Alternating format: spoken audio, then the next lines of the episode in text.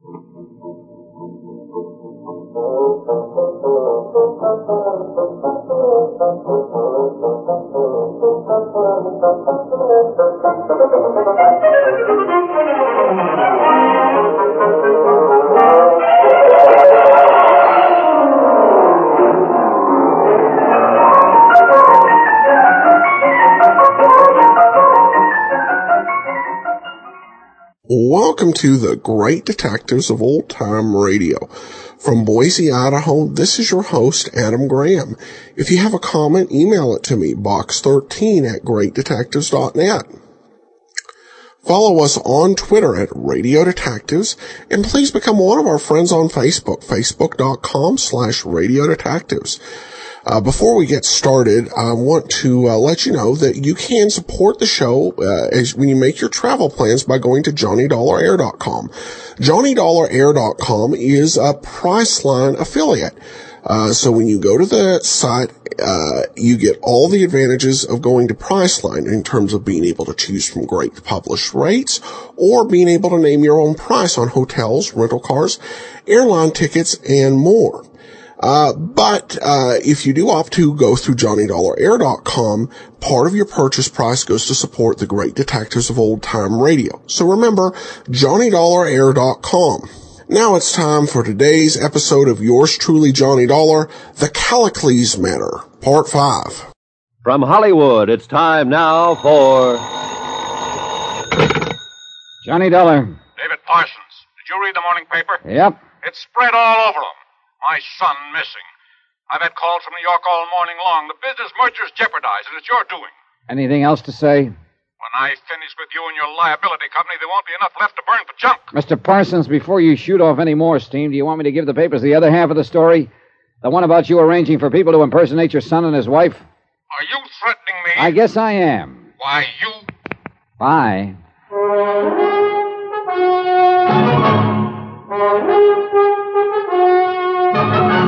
Tonight and every weekday night, Bob Bailey in the transcribed adventures of the man with the action packed expense account, America's fabulous freelance insurance investigator. Yours truly, Johnny Dollar.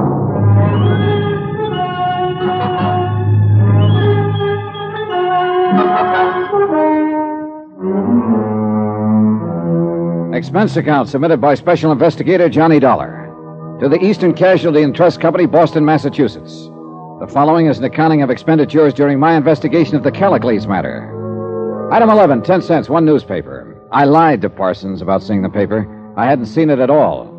But I could guess what had happened when they got hold of the story that a prominent broker had been missing some 14 days. It was all there, spread over the front page. I waited a couple of hours before I took old man Parsons on again. You think you're pretty smart, don't you? You should have given this matter to the police in the first place. I gave it to a detective agency. And what do you mean by firing them? Oh, they were just spending your money. and you're losing it for me with all this in the paper. I'm still trying to find your son, Mr. Parsons, remember? You aren't going to find him here. Something's come up. Maybe you can explain it. The DA's office impounded the books yesterday. $5,000 was withdrawn from your son's personal account. What do I have to explain about that? Wait. It was taken out the morning he disappeared. Do you have any idea why he'd withdraw a sum of money that size? No. Do you? Sure. Somebody could have been standing in back of him with a gun, threatening to blow his head off. He might have had a date to go to a wedding and needed some tip money. What can you add? You're getting mad, Dollar. Go find your answers someplace else. You don't care if he's ever located, do you? Dollar, let me tell you something. My son means that to me. No more. He's never had brains enough or energy enough to do anything by himself. I do everything, always have. The only reason I want him back is to effect the merger with Little and Tennyson. You knew that right away. I suppose so. I just wanted to hear it said to believe it. Well, now you've heard me say it. you know, one reason why I always run the show, Dollar. My face never looks like yours over anything.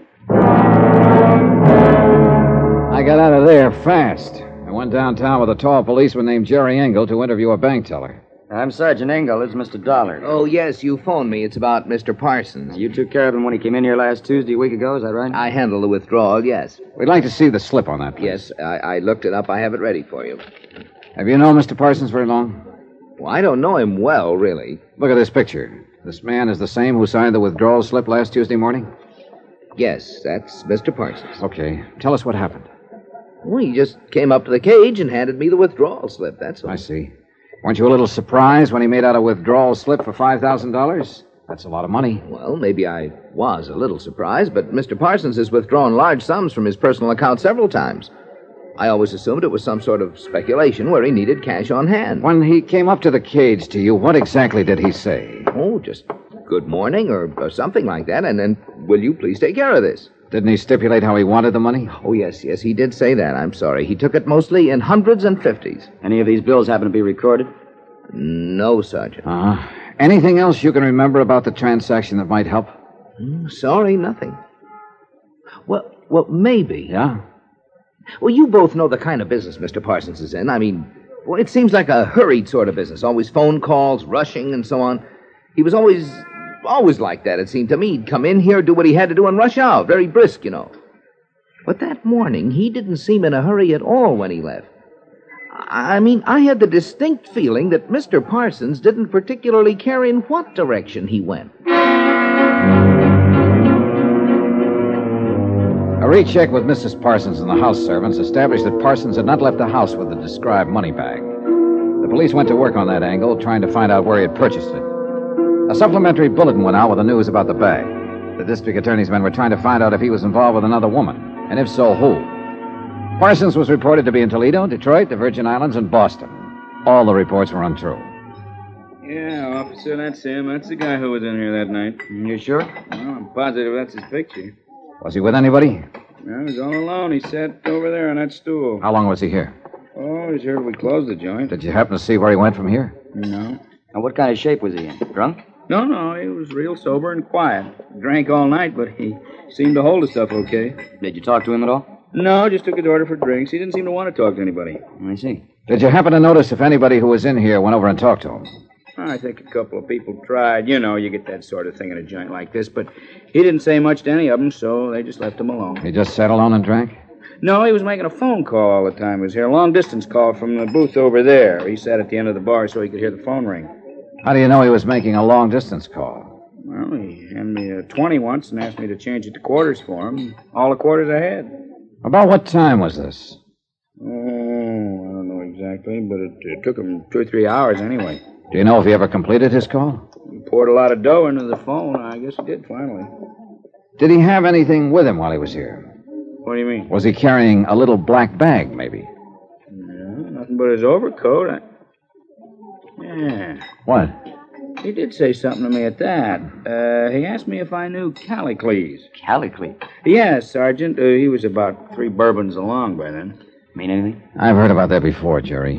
Callicles was a Greek. Parsons quoted him to his doctor once. Something about a man breaking through and shaking off his chains. A pretty piece of poetry. Poet. I thought he was a bookie. Oh, excuse me. Well, Jerry, one thing for sure. Yeah, what? We know he was alive that night.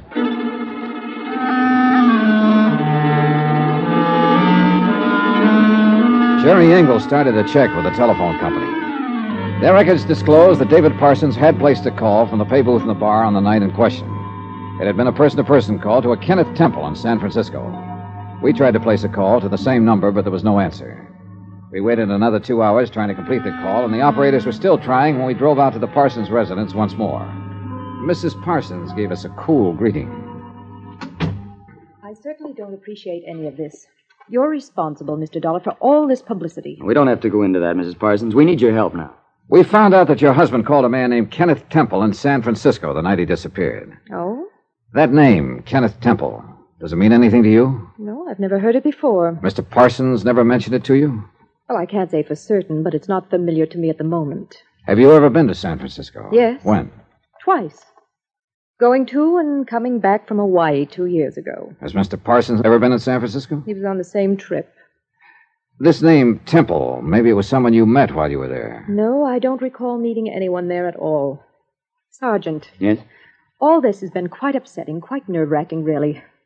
I don't know what progress you people are making, but I do wish it would all be handled soon. I... Excuse me, please. Sure. Well, this isn't getting us very far. I don't get it. Hello? Who? Oh, oh, oh, yes, operator. Just a moment. It's for you, Sergeant. Oh, thanks. Probably San Francisco operator. Thank you. This is Sergeant Engel. Yes? Oh, hello, Mr. Temple. This is Sergeant Engel, Missing Persons Division, Los Angeles Police. Uh, we're trying to locate a man named David Parsons. Huh? All right. He's there now. You going to put him on. David?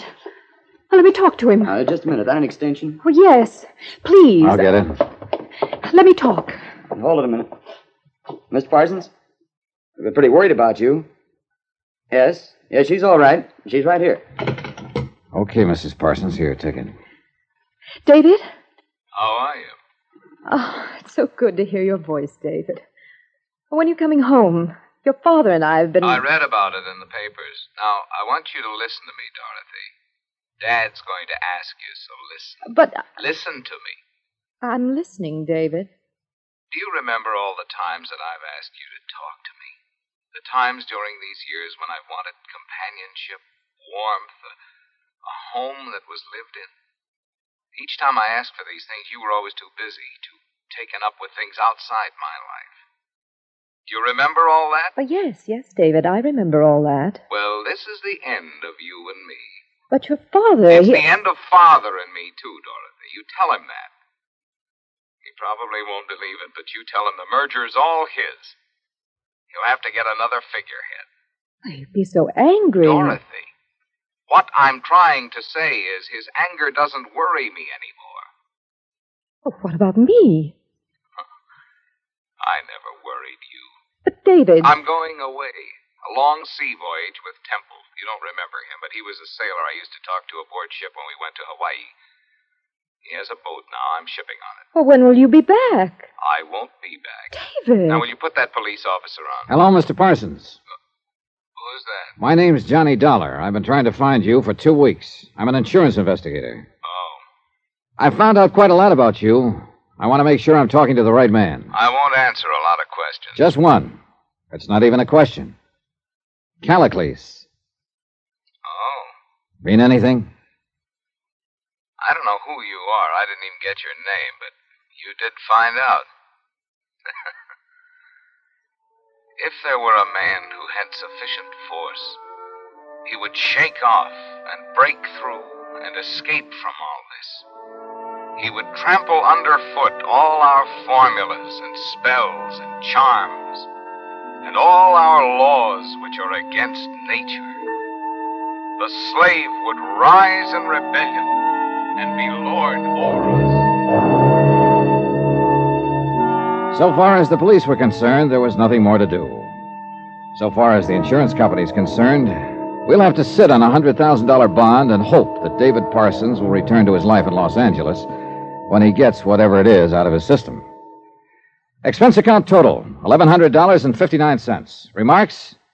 Just Mrs. Parsons, to me. She asked why he never talked about this to her. I told her he did. No one ever listened. She didn't understand that either. Yours truly, Johnny Dollar.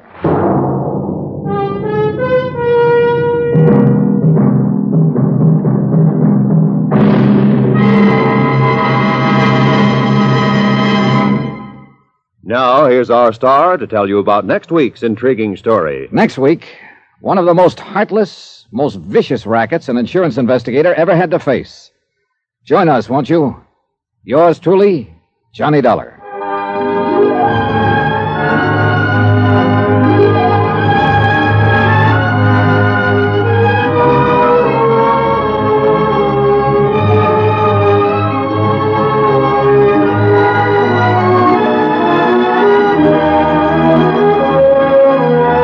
Yours truly, Johnny Dollar, starring Bob Bailey, is transcribed in Hollywood. Written by John Dawson, it is produced and directed by Jack Johnstone. Heard in this week's cast were Virginia Gregg, Harry Bartell, Lillian Buyeff, Will Wright, Jeanne Bates, Carlton Young, Lawrence Dobkin, Bert Holland, Marvin Miller, and Herb Vigran. Musical supervision by Amerigo Marino. Be sure to join us on Monday night, same time and station, for another exciting story of yours truly, Johnny Dollar. Roy Rowan speaking.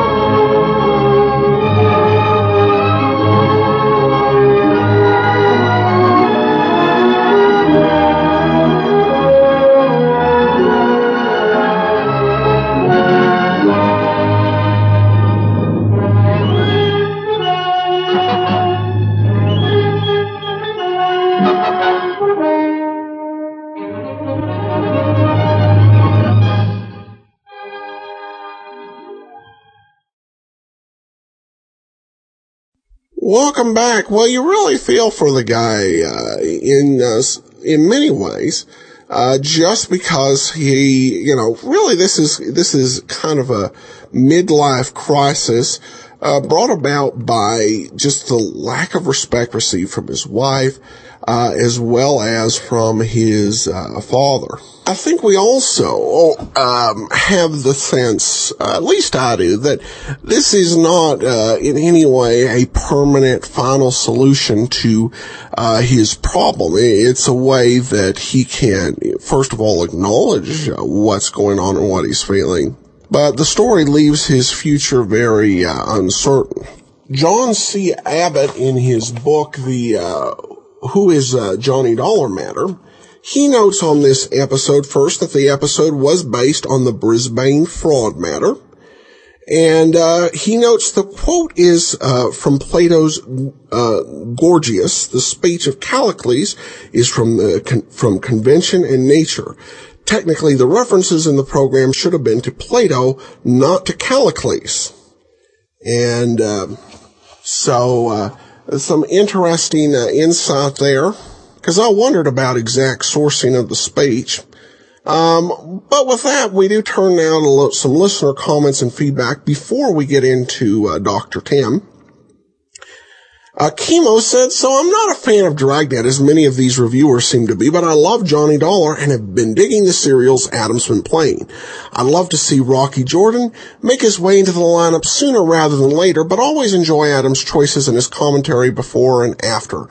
Uh, this is a great show. Thanks so much, uh, Chemo. And now, uh, we turn to Dr. Tim Detective. In today's program, Poisoner at Large.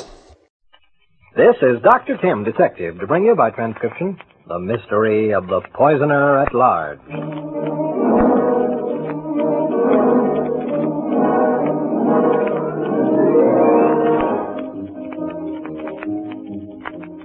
It isn't very often these days that you run across a case of wholesale poisoning.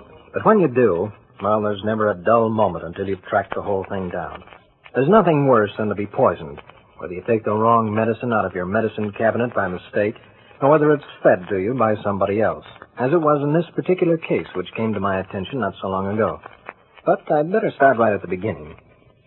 Sandy and Jill, they're a couple of my very best friends and helpers, were watching me at work in my laboratory this particular evening, and as usual, the questions flew thick and fast. Sure, I get the general idea, but what's that machine for? It sure makes enough racket. Well, as I was saying, it's called a centrifuge. Uh-huh. That explains everything, I guess. Yeah. I can see it just about as easy as a black sheep in a coal mine. At night. okay, kids. I'll back up a little. You see, when you have several kinds of bacteria, or bugs, I guess you'd call them, or when you want to separate one part of a substance from another, you put them in a centrifuge, turn on the switch, the machine whirls them around at a few thousand revolutions per minute. Then what happens? Presto, like this. Centrifuge separates the lighter from the heavier parts. In this case, the bacteria I'm hoping to find from the solution they grew in. And, well, here you are. Look for yourselves. Gee, it worked. I'll be darned. Now, I'll transfer these bacteria to a culture. Here we go again. Well, a culture is merely something for the bacteria to grow in and feed from. Oh. In this case, I'm going to use the fertilized egg of a chicken. And if the experiment works, I'll soon know if these bacteria can live and grow in living tissue. At other times, the culture might be uh, milk or a sugar solution, or even a bit of custard pie. It's a way we scientific detectives have of finding out a lot of things. Hmm, I don't see much detective work there. Yeah, you'd be surprised, Sandy. You'd be surprised. Uh, uh. Hello, Tim. Is that you? Oh, hello, Jarvis. How are things down at the health department? Well, we could sure use you right now if you've got the time. Uh, we're pretty short-handed, and something's come up I don't like at all. Right in your neighborhood. Well, anything serious? Fourteen calls during the last hour, and all from your part of town. Food poisoning, I think. Hmm. Any clues? Not yet. Haven't had time to check thoroughly. Thought you might help there. I'd Like to get out your set of false mustaches and do a little? Why, Dr. Jarvis, you know us junior G-men have given up disguises. The latest thing is to graft noses on us like a bloodhound. All right.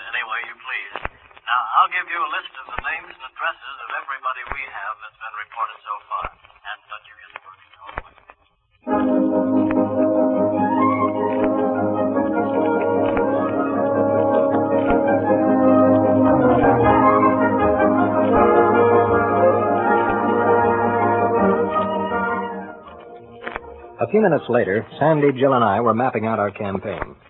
Now, some people think it's kind of funny for a combination doctor and detective to count on a couple of kids for help on a case. But let me tell you that those two are just about the most valuable assistants I have. In between phone calls reporting new cases of food poisoning, we outlined the problem and our work. So you mean you'd like us to get a complete list of everything the sick people ate today? Exactly. And then by putting those lists together, we ought to find that all of them had one kind of food somewhere along the line, or ate at the same restaurant, perhaps. In other words, you see, we need a common factor to start with. I get it. You're trying to track down where the food poisoning came from. Exactly. And that way we can stop anyone else from eating the contaminated food. But gee, what is it? Arsenic or, or rat poison or something? Well, that's what I'm going to find out by a careful laboratory analysis after I visit a couple of those sick people. However, I'm willing to bet that we'll find our old friends, the bacteria, at the bottom of it. Germs, huh? Yes. Well, let's get going, kid.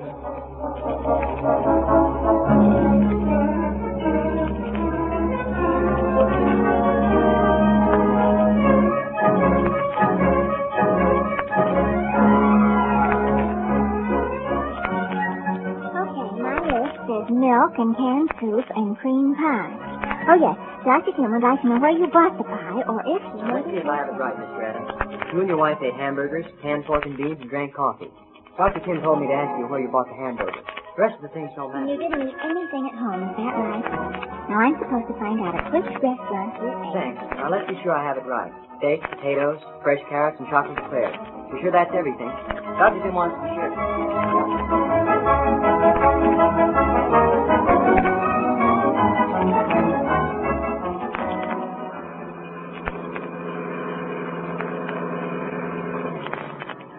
By the time I arrived home after looking in on some of the patients, I had enough laboratory material to keep me busy for quite a spell.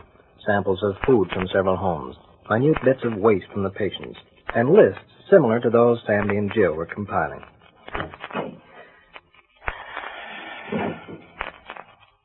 I went into my laboratory and sat down for a few moments to think. So far, nothing about the case made sense, except that all those people did have food poisoning, no doubt about that. And some of them were mighty sick indeed.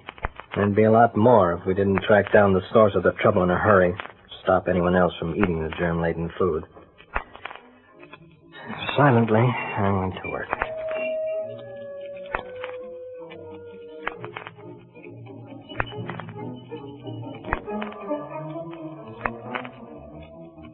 A few minutes later, Sandy and Jill were going over their lists of the food eaten by the poisoned patients with Dr. Jarvis. And as I adjusted my microscope for the umpteenth time, I found what I was looking for. I motioned the others over. Well, here's the criminal. Gee, let me see. Yeah, me too. They all peered into the microscope. Dr. Jarvis was the first to speak. nasty little germs, Salmonella. What salmonella? I suppose it accounts for more food poisoning than all the other bacteria put together. Doesn't kill very many people. It sure makes a lot of them plenty sick. Did you find out where it came from? Unfortunately, no. There aren't any samples of the food I've tested so far that show its presence. The bacteria you see under the microscope are from the stomach contents of one of the patients. Well, we're not having too much luck ourselves. Like to hear the reports of the investigation?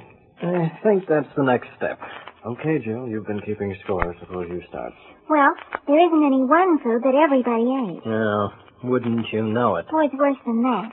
There aren't even two kinds of food on everybody's list. I mean, you know, half of them one thing and half another. Mm-hmm. It just plain doesn't make sense. It looks like a dead end from here. Well, let's do the best we can. Let's find the, say, the three items that appear oftenest in the list you've made. And just might be a connection.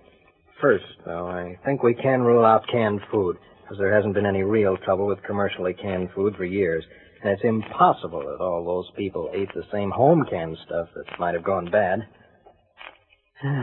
this is going to be tougher than I thought.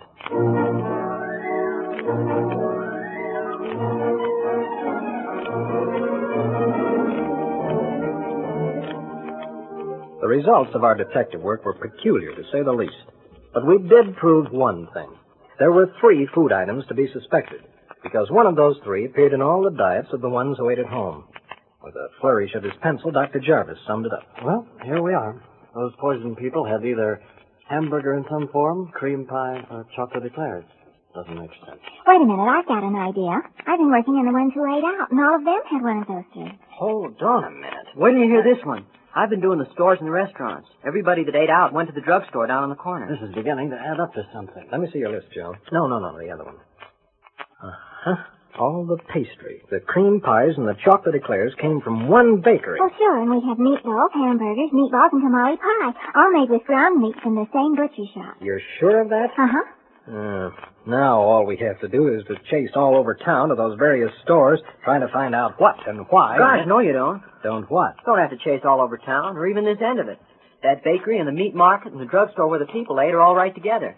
Just four blocks down the street. Say, wait a minute. If, if that's true, Jarvis, I think we might have the answer. Let's get going. Fast. Come on, let's go. Come on.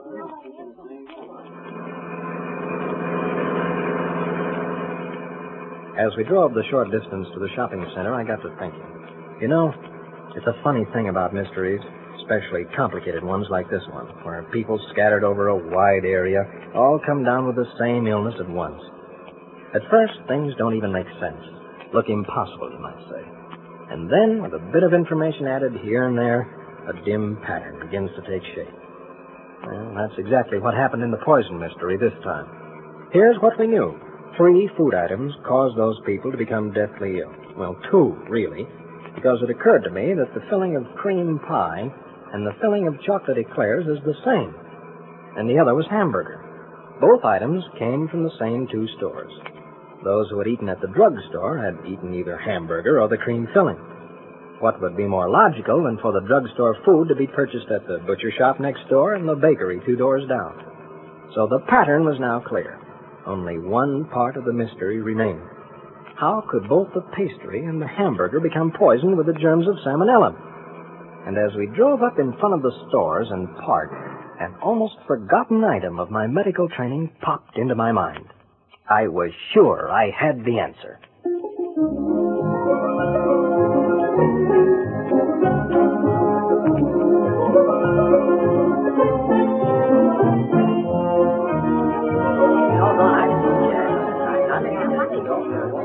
Well, as we gathered in my laboratory a little later, Sandy, Jill, Dr. Jarvis, and myself, we were a happy gang. There wouldn't be any more cases of food poisoning from that source, at least. Lost in thought, I heard Sandy ask, But gee, Dr. Tim, how come you went right into those stores and started looking for rats? You sure fooled me. Well, as Dr. Jarvis could tell you as well as I, one of the commonest carriers of salmonella, the food poisoning bug, is rats and mice. A few of their droppings around a food store, and, well, you've seen what happens. Oh, that's why we have inspections by the city and campaigns against rats and mice. Even if you can't get results 100% of the time. Well, why would just the, well, the cream filling in the hamburger be full of germs? Well, you remember what I told you about cultures? The perfect material for bacteria to grow on? Yeah? Well, two of the best cultures in the world for salmonella are cream fillings and ground meat, especially in a warm place like the bakery, or when left outside the refrigerator in a butcher shop. It's the perfect setup for an epidemic like ours. But why did those stores being right together give you the idea? Elementary, my dear Sandy, elementary. It would be rather strange that two or three different sets of food poisoning would break out on the same day at widely separated spots. So, figuring that adjoining buildings would offer plenty of opportunity for the same carriers to go back and forth freely, I apprehended the poisoners at large. It's a matter of get rid of the rats, get rid of the poisoners. And believe me, that's going to be done.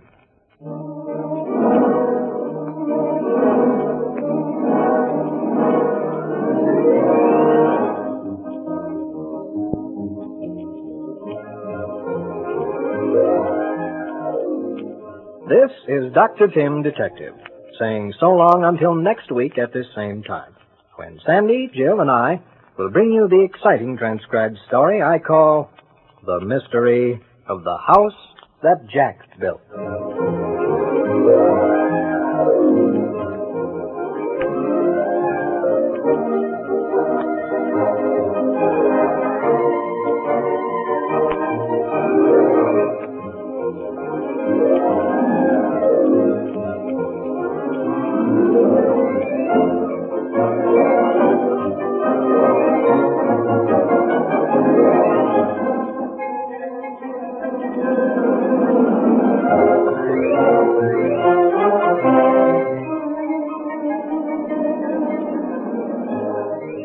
Welcome back. Well, the other thing that makes Sandy and Jill such great assistants is their free labor.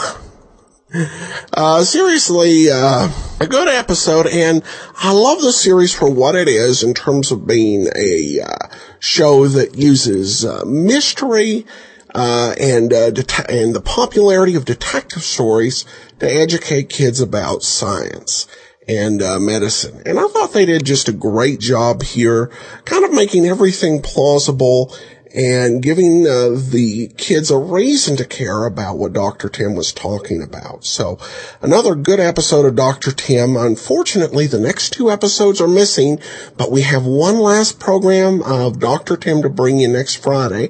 So be sure to be listening then.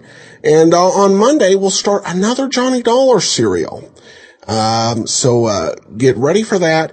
Uh, coming up tomorrow, it's the lineup, uh, and uh, we'll be lo- looking forward to that. Uh, in the meantime, send your comments to box13 at greatdetectives.net. Follow us on Twitter at Radio Detectives and become one of our friends on Facebook. Facebook.com slash Radio Detectives. From Boise, Idaho, this is your host, Adam Graham, signing off.